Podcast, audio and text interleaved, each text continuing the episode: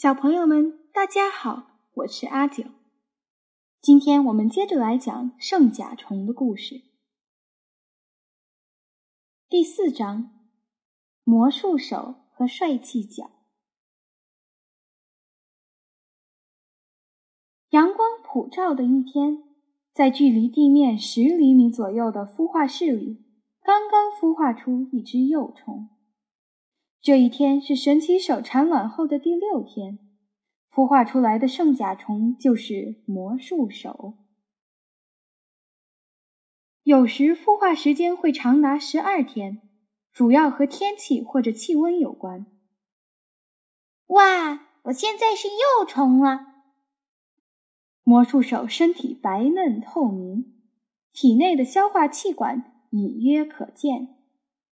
它的身体像虾一样弯曲着，背部还长着一个鼓鼓的大袋子。它的头部较小，呈淡褐色，长着粗糙的细毛，腹部上还长着六条又长又结实的腿。但是，幼虫的腿并不是用来爬行的。哎呀，好饿呀！魔术手开始啃起孵化室里的食物，不过他可不是随便什么地方都吃。我可不能把房间的墙壁啃破呀！于是魔术手从房间的角落开始吃起来。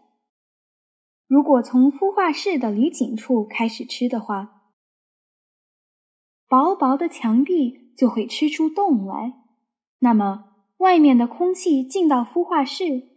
粪球就会干燥，甚至裂开。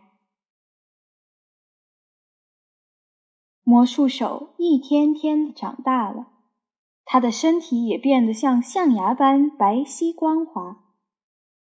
现在开始朝中间的方向吃吧。魔术手开始吃粪球的中央部分。嗯，真想睡一觉。不久后，魔术手蜷缩着身体。进入了沉沉的梦乡。魔术手就这样在粪球里吃饱了睡，睡醒了吃，过着悠闲的日子。这时，在魔术手洞穴附近的地底下，还有另一种幼虫，它们就是西班牙枪狼的幼虫们，一共有四只。我们的脚是世界上最漂亮的脚。这些幼虫们的名字叫帅气脚。帅气脚们出生时已经是又大又结实的幼虫了。它们的身体又白又软，只有头部稍硬，并且呈淡黄色。你们好啊，我的孩子们。帅气脚的妈妈西班牙枪狼看着自己的卵房，轻声问候着。西班牙枪狼穿着一身黑色盔甲，粗短的腿使它们看起来非常笨拙。它们的身体长约十五到三十毫米，在公西班牙枪狼的头上有一根向后弯曲的长长的角，而母西班牙枪狼的角比较短。我们不需要长长的腿，因为我们不用推粪球；我们不用推着粪球走，因为我们就住在粪便下。当帅气脚在暖房里吃东西的时候，他们的妈妈会一直在身边，不停的给他们讲故事。我们帅气脚们，我们西班牙枪王，白天都会躲在洞穴里。只有天黑后才到地面上寻找食物。我们一旦发现粪便，就马上在粪便上面挖洞穴、盖房子。所以，我们的食物同时也是屋顶。我们的洞穴挖到有小苹果那么大就可以了。挖好洞穴以后，就可以直接上屋顶拿食物进来吃。因此。只要洞穴上面还有粪便，我们就不用爬出地面。妈妈告诉你们呀，我们甲虫中有一些家伙，不但辛苦的制作粪球，还特地挖好洞穴，把粪球带进去吃。可是我们只在孵化宝宝时才为宝宝们制作粪球，你们想想多幸福啊！不过我们会非常用心的制作小宝宝的洞穴。你们现在居住的这个洞穴比较宽敞，虽然天花板有点凹凸不平，但是地板非常光滑。那个圆形的洞穴就是地下通道。只要沿着这条地下通道，就可以到地面上。地下通道的墙壁是用湿润的泥土砌成的，而且仔细拍打过，所以非常坚固。你们的爸爸不但和妈妈一起盖漂亮的房子，还帮着妈妈为你们准备足够的食物。当妈妈开始制作粪球时，爸爸就告别妈妈，回到地面上。这是因为洞穴的空间只能容纳一个人。我得做一个大大的粪球。那时，妈妈利用爸爸拿回来的粪块，做成一块很大的粪团儿，然后爬到粪团上面，拍打粪团的表面，使突出的地方变得平滑。这样，粪球就制作完成了。现在得耐心的等待了。在粪球做好后的那一个星期，妈妈什么事情也不做，静静的等着粪球发酵。被酵母菌发酵的粪球不但味道好，而且比较容易整理表面，因为这时粪球的硬度恰到好处。一个星期过去了。粪球已经鼓胀起来了，现在可以制作暖房了。妈妈就会利用头顶的大锹和锯齿状的前腿，将粪球切成几块。接下来，妈妈整整一天都在制作圆形的卵房。第二天，妈妈又爬到卵房的顶端，把粪球捏成坛子状的孵化室。再在里面产卵，小心再小心，然后用前腿夹紧坛子状的入口，把它变成弧形的屋顶。千万不能失手，如果用力太猛，有可能伤害到虫卵。我小心翼翼地继续整理卵房，足足用了二十四小时才制作完坛子形的卵房。这就是大帅气角的卵房。接着，妈妈又从粪团上切下了第二块粪球，然后陆陆续续完成第三和第四个卵房，这样就做好了你们四兄弟的房子。当西班牙枪狼的妈妈诉说着这些经过时，洞穴的外面已经开始刮起了风，还下起了毛毛雨。圣甲虫的洞穴一旦被人类踩过后，就找不到洞穴的出口。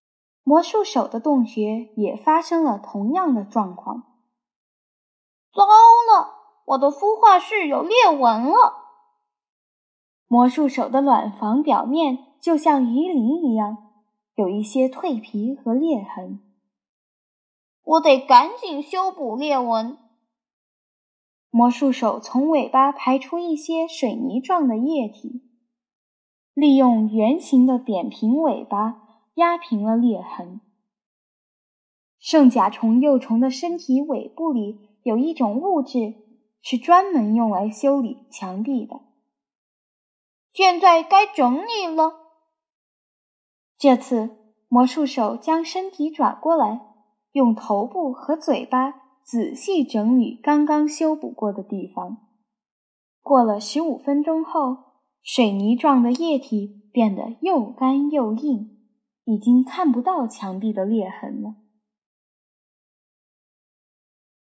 这时，住在隔壁的帅气角门的暖房也出现了裂纹。哎呀，我得赶紧给他们修补。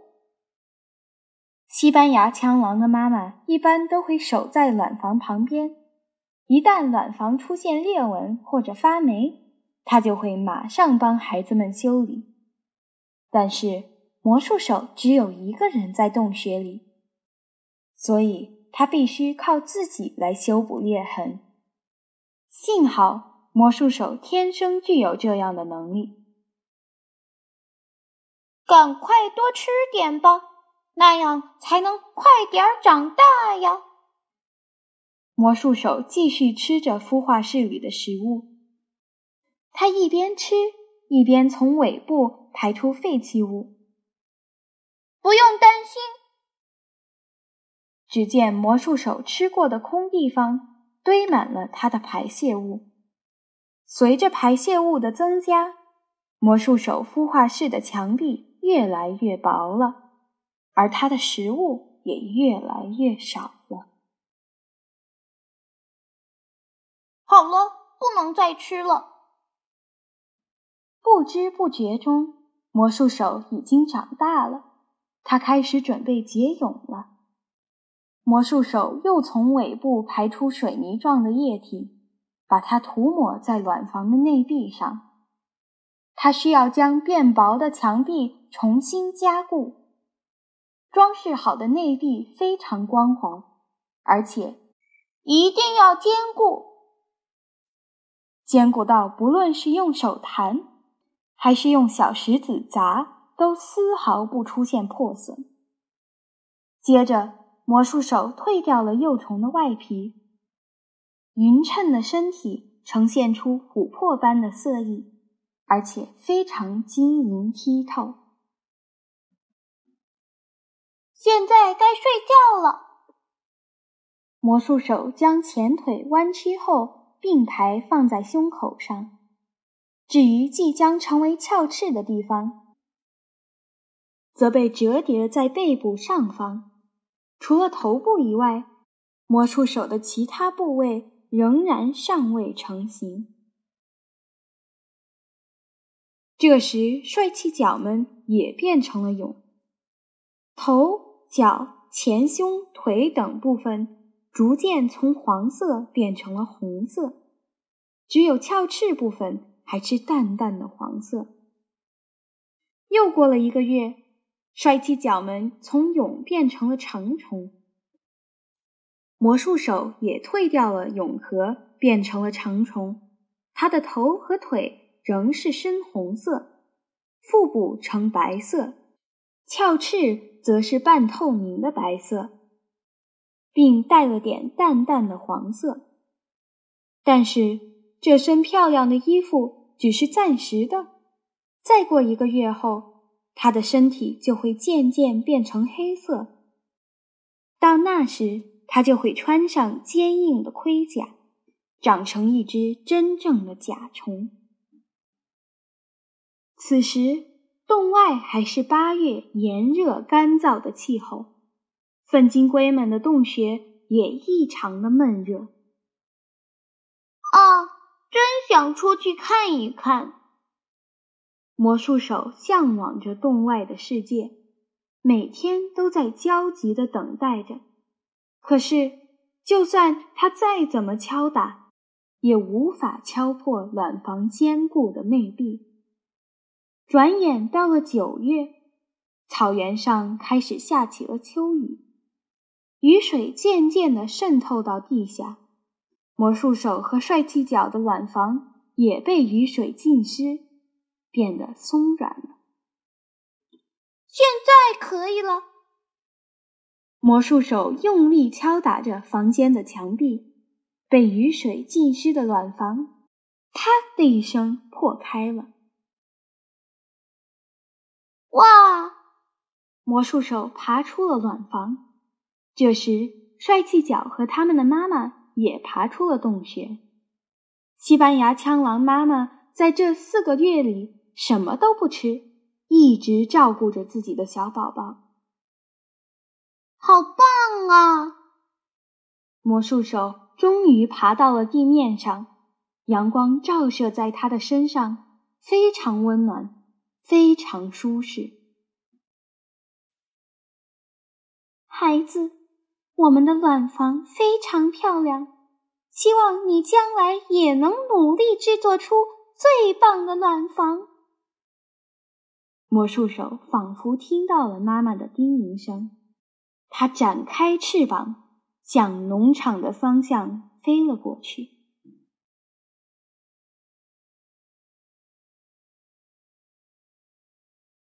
好了，小朋友们，圣甲虫的故事就讲到这里了。下个星期我们会讲哪个昆虫呢？下周见。